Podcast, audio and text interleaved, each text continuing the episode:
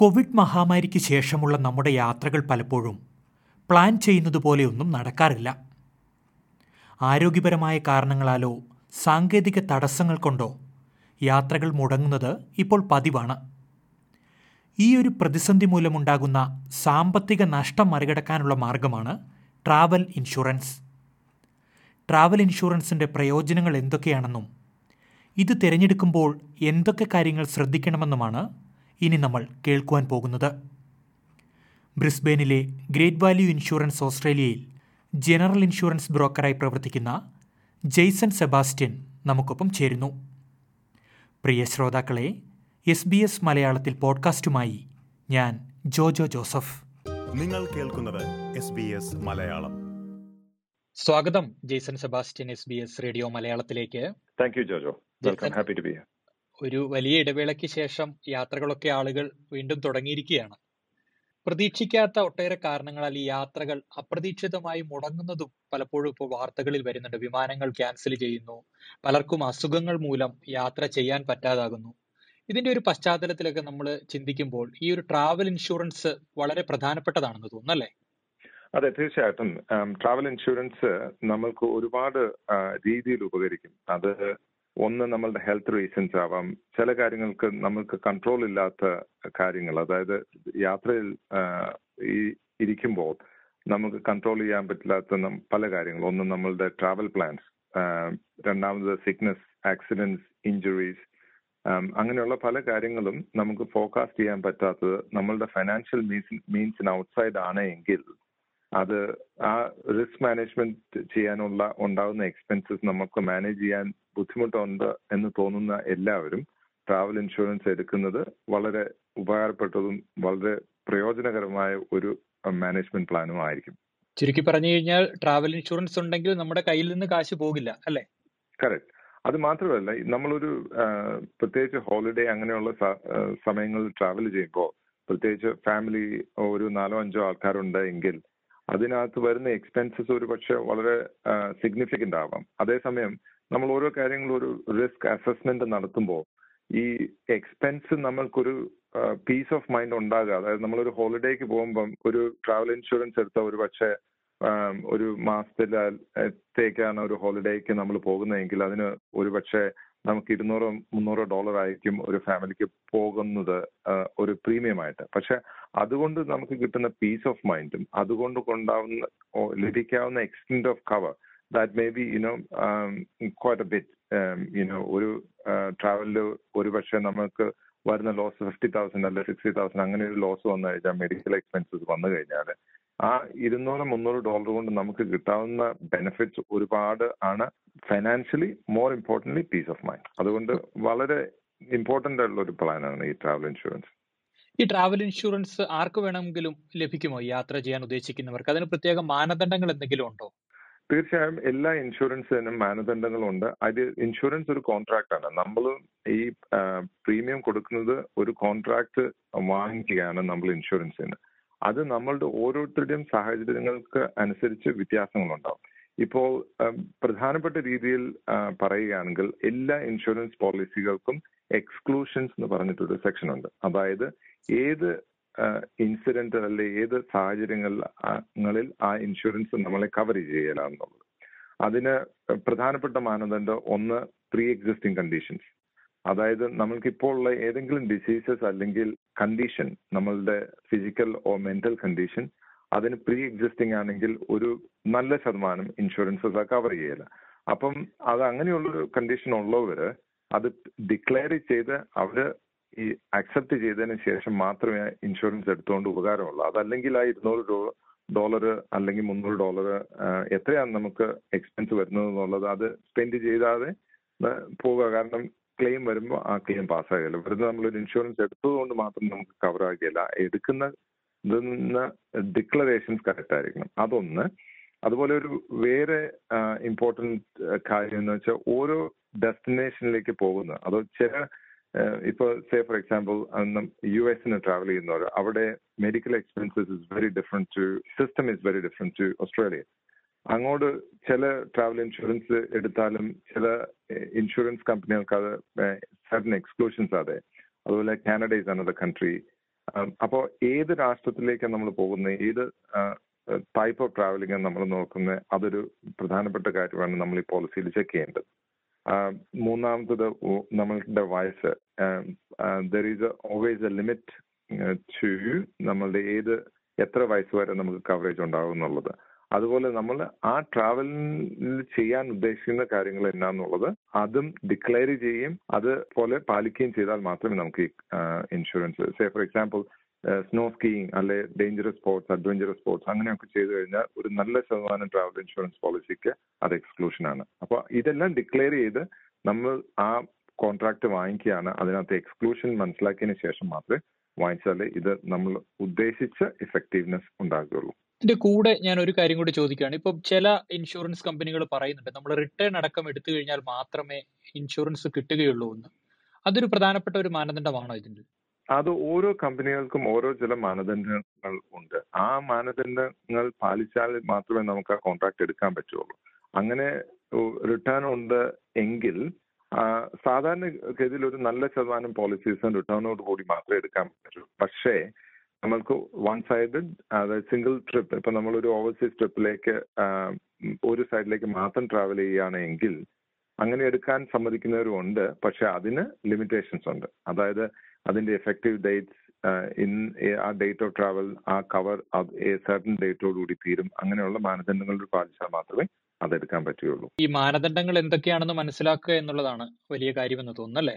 Hundred percent ആ മാനദണ്ഡങ്ങൾ മനസ്സിലാക്കാതെ നമ്മളൊരു ഇൻഷുറൻസ് എടുക്കുന്നതിൽ ഒരു ഒരു പരിധി വരെ ഒരു കാര്യമില്ല. കാരണം ആ മാനദണ്ഡങ്ങൾ മനസ്സിലാക്കി, ഇപ്പൊ ആ P D S, product disclosure statement എന്ന് പറഞ്ഞിരുന്ന എല്ലാ ഇൻഷുറൻസ് പ്രൊഡക്റ്റും നമ്മൾ എടുക്കുമ്പോൾ നമുക്കതിനകത്ത് ഈ പ്രൊഡക്ട് ഡിസ്ക്ലോഷർ സ്റ്റേറ്റ്മെന്റ് വരും.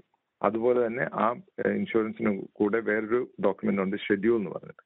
ഈ രണ്ട് ഡോക്യുമെന്റ് നമ്മൾ വായിച്ച് മനസ്സിലാക്കി അതിൽ ഉള്ള എക്സ്ക്ലൂഷൻസ് അല്ലെ കണ്ടീഷൻസ് നമ്മളെ നമ്മളുടെ ട്രാവലിനെ അഫക്റ്റ് ചെയ്യുന്നുണ്ടോ ഇല്ലയോ എന്ന് മനസ്സിലാക്കാതെ നമ്മൾ ആ പോളിസി എടുത്തുകൊണ്ട് ബ്ലൈൻഡ് ആയിട്ടൊരു ട്രാവൽ ഇൻഷുറൻസ് എടുത്തതുകൊണ്ട് ആ നമുക്ക് ആവശ്യം ഒരു ക്ലെയിം സിറ്റുവേഷനിൽ വരുന്ന കഴിയുമ്പോൾ ഇത് നമുക്ക് റെസ്പോണ്ട് ചെയ്യുമല്ലോ എന്ന് പറയാൻ പറ്റിയല്ല. അതുകൊണ്ട് ഇത് ശരിയായിട്ട് രീതിയിൽ മനസ്സിലാക്കി നമുക്ക് കറക്റ്റ് ആയിട്ടുള്ള ഡിക്ലറേഷൻ കൊടുത്തതിന് ശേഷം മാത്രമേ നമ്മളിത് വാങ്ങിച്ചത് കൊണ്ട് കാര്യമുള്ളൂ. അതല്ല എങ്കിൽ ആ പൈസ is quite likely to be wasted. നമ്മളൊരു ഒരു ട്രാവൽ ഇൻഷുറൻസ് എടുക്കുമ്പോൾ ആ ഒരു ടിക്കറ്റിലുള്ള എല്ലാവർക്കും കിട്ടുമോ അതോ കുടുംബത്തിലെ അംഗങ്ങൾക്ക് മൊത്തമായിട്ടാണോ കിട്ടുക? നമുക്ക് അങ്ങനെ എടുക്കാനുള്ള ഓപ്ഷനുകൾ ഉണ്ടോ? പല ഓപ്ഷൻസ് ഉണ്ട്. ഇപ്പൊ ട്രാവൽ ഇൻഷുറൻസ് നമുക്ക് പല രീതികളിൽ എടുക്കാം. ഒന്ന്, നമ്മളുടെ ഫിനാൻഷ്യൽ സർക്കംസ്റ്റാൻസ് അനുസരിച്ച് ഇപ്പോൾ ഒരു പേഴ്സണൽ ട്രാവൽ അല്ലെങ്കിൽ ലിഷർ ട്രാവലിന് ഒരു ഫാമിലി അടക്കം ഒരു സർട്ടൻ ഡേറ്റ് ബിറ്റ്വീൻ പീരിയഡ്സ് പോവുകയാണെങ്കിൽ അതിനകത്ത് ഡിക്ലറേഷൻ ഉണ്ട്, ആരൊക്കെയാണ് ട്രാവൽ ചെയ്യുന്നത്, അതിൽ മൈനേഴ്സ് ഉണ്ടോ, പ്രീ എക്സിസ്റ്റിംഗ് കണ്ടീഷൻസ് ഉണ്ടോ എക്സെട്ര. അത് ഒരു രീതിയിൽ എടുക്കാം. രണ്ടാമത്, ഇപ്പം നമ്മളൊരു ബിസിനസിന്റെ ഭാഗമായിട്ട് പോവുകയാണെങ്കിൽ അതെ അതെ ഒരു ഇപ്പോൾ ഒരാളൊരു കമ്പനിയുടെ എംപ്ലോയി ആയിട്ട് ഓവർസീസോ അല്ലെങ്കിൽ ഡൊമസ്റ്റിക് ട്രാവൽ ചെയ്യുകയാണെങ്കിൽ ഒരുപക്ഷെ ആ കമ്പനിക്ക് ട്രാവൽ ഇൻഷുറൻസ് ഉണ്ടാകാം. പക്ഷെ ആ കമ്പനിയുടെ ട്രാവൽ ഇൻഷുറൻസ് ഉണ്ടെങ്കിൽ അതിൽ ഇപ്പം ആ ട്രാവൽ ഇൻഷുറൻസ് എടുക്കുന്നതിൽ നമ്മളുടെ കണ്ടീഷൻസ് അക്സെപ്റ്റബിൾ ആണോ എന്നും നോക്കേണ്ടത് നമ്മളുടെ ഇൻഡിവിജ്വൽ റെസ്പോൺസിബിലിറ്റി കൂടിയാണ്. കമ്പനിക്ക് റെസ്പോൺസിബിലിറ്റി ഉണ്ട്, പക്ഷെ ആ ട്രാവലിന്റെ കൂടെ ഇപ്പം ലെറ്റ്സ് അങ്ങനെ ഒരു ബിസിനസ് ട്രിപ്പിലുള്ളതിൻ്റെ ഒരാ ഒരു ട്രാവൽ ചെയ്യുന്ന വ്യക്തി അദ്ദേഹത്തിന്റെ ഭാര്യയോ അല്ലെങ്കിൽ ഫാമിലിയോ കൊണ്ടുപോവുകയാണെങ്കിൽ അവർ കവർ ആയിരിക്കില്ല. അപ്പോൾ ആ അവർക്ക് നമുക്ക് ട്രാവൽ ഇൻഷുറൻസ് സെപ്പറേറ്റ് എടുക്കേണ്ടി വരും. പിന്നെ മൂന്നാമത്, ചില ആൾക്കാർക്ക് ഒരുപാട് ട്രാവൽ ചെയ്യുന്ന ആൾക്കാർക്ക് ഒരു ആനുവൽ പോളിസി എടുക്കാം. ഓരോ വർഷം ഒരു വർഷത്തേക്ക് മുഴുവൻ ട്രാവലിന് ലിമിറ്റഡ് ടു സർട്ടൻ ഡേയ്സ് എന്നുള്ള രീതിയിൽ, അതായത് ഓരോ ട്രാവലും ലെസ് ദാൻ തേർട്ടി ഡേയ്സ് അല്ലെങ്കിൽ less than forty five multiple travel എന്ന് പറഞ്ഞ് നമുക്ക് ഇൻഷുറൻസ് സ്ട്രക്ചർ ചെയ്യാൻ പറ്റും. പക്ഷെ ജനറലി സ്പീക്കിംഗ് അങ്ങനെയുള്ളതിന് കവർ ഈ ഇൻഡിവി പെർ ട്രിപ്പ് ട്രാവലിനേക്കാളും കവർ കുറവാണ്. അപ്പോൾ multiple level of way of structuring insurance is available. അപ്പോൾ നമ്മൾ ആ പോകുന്ന കമ്പനികളുടെ എക്സ്ക്ലൂഷൻസിൽ നോക്കിയിട്ട് നമ്മൾക്ക് ആവശ്യമുള്ളത് മാത്രം എടുത്താൽ മതിയല്ലോ. അത് സ്ട്രക്ചർ ചെയ്യുക എന്നുള്ളതാണ് ഈ ഇൻഷുറൻസിന്റെ വളരെ പ്രധാന കാര്യം. എങ്ങനെയാണ് നമ്മൾ ഒരു ട്രാവൽ ഇൻഷുറൻസ് എടുക്കുക എന്നൊന്ന് വളരെ ലളിതമായിട്ടൊന്ന് പറയൂ, പല ആളുകൾക്കും അറിയാമെങ്കിൽ പോലും. ട്രാവൽ ഇൻഷുറൻസ് എടുക്കാൻ പല ഓൺലൈനിൽ എടുക്കാൻ നമുക്ക് travel some of the travel agents may facilitate that and then അത് അതല്ലെങ്കിൽ ഇൻഷുറൻസ് ബ്രോക്കേഴ്സ് വഴി എടുക്കാം.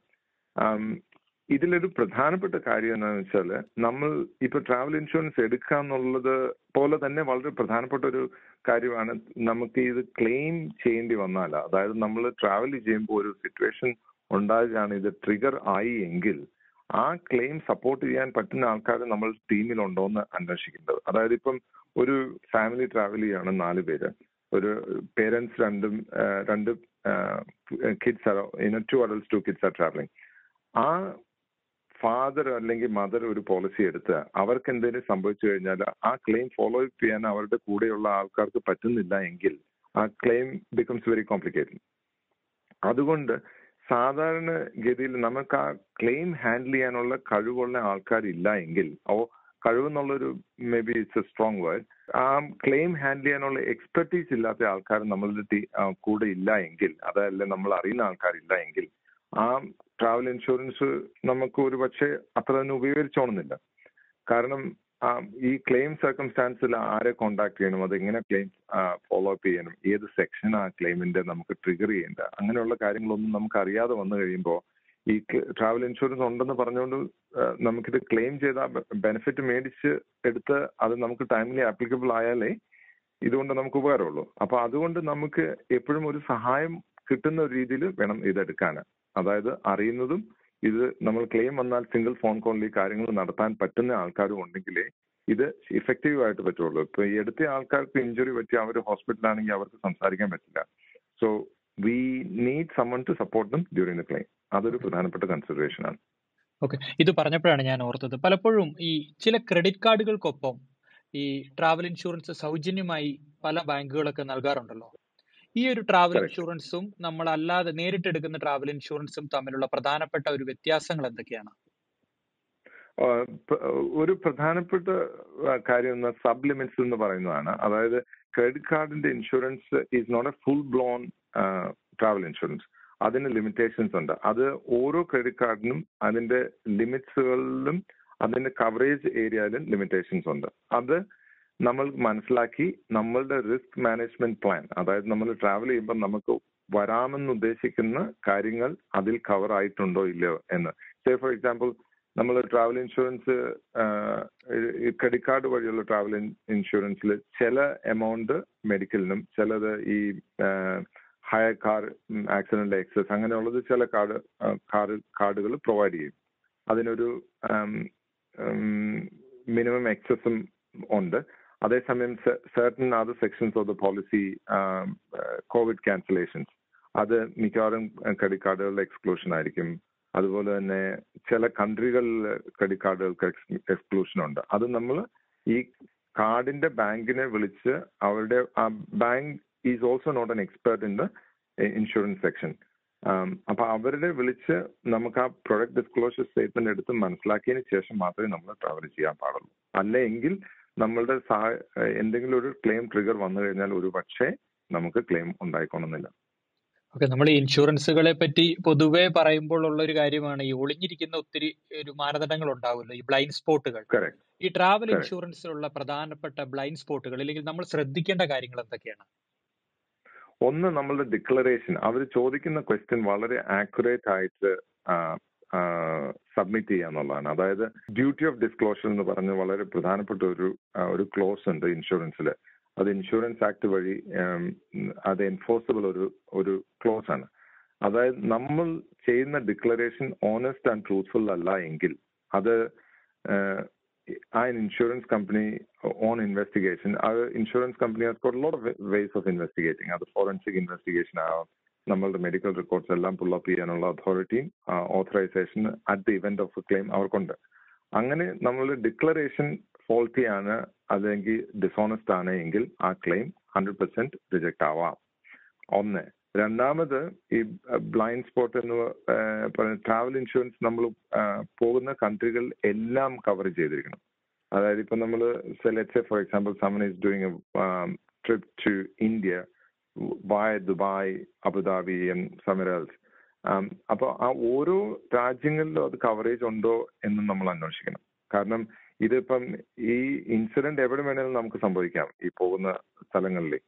അപ്പം ഇന്ത്യക്ക് മാത്രം ഒരു ഡെസ്റ്റിനേഷൻ കൺട്രിയിൽ നിന്ന് എടുത്ത് ഒരു ട്രാവൽ ഇൻഷുറൻസ് എടുത്തു കഴിയുമ്പം അതേസമയം ദുബായിൽ ഒരു രണ്ടു ദിവസത്തെ ഹോൾട്ട് അല്ലെ ഓവർനൈറ്റ് ഹോൾട്ട് ഉണ്ട്, അവിടെ വെച്ച സംഭവം സംഭവിച്ചിട്ടുണ്ടെങ്കിൽ Dubai is a excluding country, then this insurance won't respond. അതുപോലെ തന്നെ നമ്മളുടെ മൂന്നാമത്തെ വളരെ പ്രധാനപ്പെട്ട ഒരു കാര്യമാണ് പ്രീ എക്സിസ്റ്റിംഗ് കണ്ടീഷൻസ്. അത് മുഴുവൻ ഡിക്ലെയർ ചെയ്ത് അപ്പൊ അതിനകത്ത് ചോദിക്കാത്ത ക്വസ്റ്റ്യൻ ചിലപ്പോൾ ഉണ്ടാവാം, പക്ഷെ അത് ആ പോളിസി പ്രൊഡക്റ്റ് ഡിസ്ക്ലോഷർ സ്റ്റേറ്റ്മെന്റിൽ ഉണ്ടാകും. ഇഫ് ഈ പ്രീ എക്സിസ്റ്റിംഗ് കണ്ടീഷൻസ് നമ്മൾ ഉണ്ടെങ്കിൽ പോളിസി കവർ ചെയ്യല എന്ന്. അപ്പൊ അതിനകത്ത് ആ എക്സ്ക്ലൂഷൻസ് എന്ന് പറഞ്ഞ സെക്ഷൻ വളരെ പ്രധാനപ്പെട്ടതായിട്ടും വായിച്ചു നോക്കിയിരിക്കണം.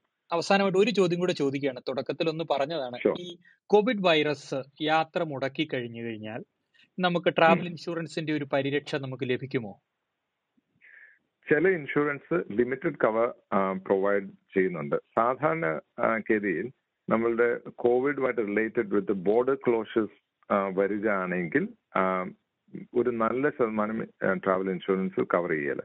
അതേസമയം നമ്മൾക്ക് കോവിഡ് വന്ന് ഇൻ ബിറ്റ്വീൻ ട്രാവൽ നടക്കുകയാണ്, ഇരുപത്തിയൊന്ന് ദിവസത്തിനുള്ളിൽ എടുത്ത പോളിസി ആണെങ്കിൽ ചില ട്രാവൽ ഇൻഷുറൻസസ് കവർ ചെയ്യും. അത് ഓരോ കമ്പനികൾക്കും ഡിഫറെന്റ് ഡിഫറെന്റ് പ്രോഡക്റ്റ് ആണ് ഉള്ളത്. കോവിഡുമായിട്ട് റിലേറ്റഡ് ആയിട്ടുള്ള ക്യാൻസലേഷൻ അല്ലെങ്കിൽ നമുക്ക് ട്രാവൽ പ്ലാൻ ക്യാൻസൽ ചെയ്യണം എന്ന താല്പര്യമുണ്ട്. ഇപ്പം ഒരു ടിക്കറ്റിന് ലെറ്റ്സ് ഫോർ എക്സാമ്പിൾ ഒരു ഫാമിലിക്ക് ഫൈവ് തൗസൻഡ് അല്ലെ ടെൻ തൗസൻഡ് ഡോളേഴ്സ് ആയി എങ്കിൽ ആ എമൗണ്ട് നമ്മളെ ജീവിതത്തിൽ വളരെ പ്രധാനപ്പെട്ട ഒരു എമൗണ്ട് ആണ് എങ്കിൽ ആ കോവിഡ് ക്യാൻസലേഷൻ കവർ ചെയ്യുന്ന ഇൻഷുറൻസ് എടുത്തേ മതിയാവുള്ളൂ, അല്ലെങ്കിൽ അത് കവർ ആവില്ല. അതുപോലെ തന്നെ ആ പറയുന്ന ടൈം ലിമിറ്റ് നമ്മൾ പാലിച്ചിരിക്കണം. അതുപോലെ തന്നെ അത് ക്യാൻസൽ ചെയ്യാൻ ഫുൾ എമൗണ്ടും റീഫണ്ട് ചെയ്തോണമെന്നില്ല. അപ്പം അവരൊരു പക്ഷേ ആ പോളിസിയിൽ കോവിഡുമായിട്ട് റിലേറ്റഡ് റിലേറ്റഡ് ഉള്ള ക്യാൻസലേഷൻ അല്ല റീ ബുക്കിംഗ് ആണ് പറയുന്നതെങ്കിൽ ഒരു ഡിഫറൻസ് മാത്രമേ അവർ റീഫണ്ട് ചെയ്യുള്ളൂ. അതായത് ക്യാൻസലേഷൻ ും ആ ട്രാവൽ കോവിഡിന് ശേഷം റീബുക്ക് ചെയ്ത് അതിന് ചേഞ്ച് ഡിഫറൻസ് ഇൻ ഫെയർ അതായിരിക്കും ചില കമ്പനികൾ കൊടുക്കുക. അപ്പൊ അത് നമ്മൾ എടുക്കുന്ന ഇൻഷുറൻസ് വളരെ കറക്റ്റ് ആയിട്ട് അത് സ്ട്രക്ചർ ചെയ്താൽ മാത്രമേ അത് കവർ ആവുള്ളൂ. In general it is possible നമുക്ക് കവർ എടുക്കാൻ പറ്റും അതിന്. ശരി, ഏതായാലും വളരെ നന്ദി ജേസൺ സെബാസ്റ്റ്യൻ. ട്രാവൽ ഇൻഷുറൻസുമായി ബന്ധപ്പെട്ട് നമ്മളൊക്കെ നിർബന്ധമായും അറിഞ്ഞിരിക്കേണ്ട കാര്യങ്ങൾ ഇത്രയും ലളിതമായി ശ്രോതാക്കളോട് വിശദീകരിച്ചതിന് thank you very much. Happy to help. S B S Malayalam പരിപാടികൾ ഫേസ്ബുക്കിൽ ഷെയർ ചെയ്യുക.